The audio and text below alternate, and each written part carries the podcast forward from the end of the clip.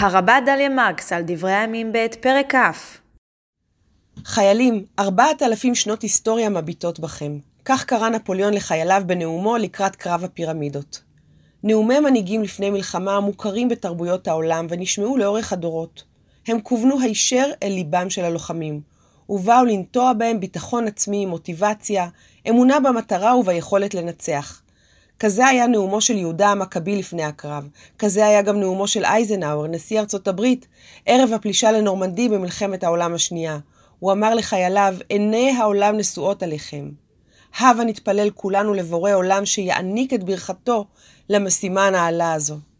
וכך גם בפרקנו, במלחמתו של יהושפט, שעליה, אגב, לא שמענו בספר מלכים. מלחמת יהושפט בימי עבר הירדן מתוארת בקיצור נמרץ, לעומת כל מה שנאמר לקראתה ולאחריה. דומה שהיא עצמה אינה העיקר. מה העיקר? סדרת נאומים הבנויים ככריך ספרותי.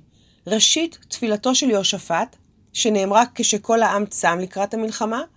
בסוף, לאחר המלחמה, תפילת ההודיה של יהושפט ושל העם על הניצחון שנחלו, ובתווך נאום ההמרצה לקרב של יחזיאל הלוי, שהייתה עליו רוח אדוני בתוך הקהל.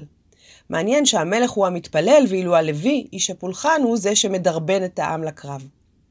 מלחמה ומאבק הם תכונות אנושיות הנטועות בבני אדם משחר בריאתנו, אולם לא קל תמיד להניע אנשים למהלך העשוי להביא לידי, להביא לידי פגיעה בהם ובזולתם, לפציעתם החמורה בגוף ובנפש, ואף למותם האלים.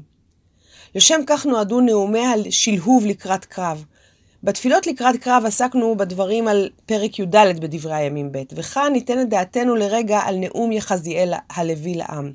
אתם אל תראו ואל תחתו מפני ההמון הרב הזה, כי לא לכם המלחמה, כי לאלוהים.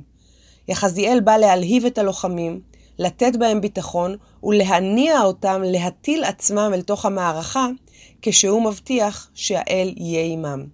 ואכן כך היה.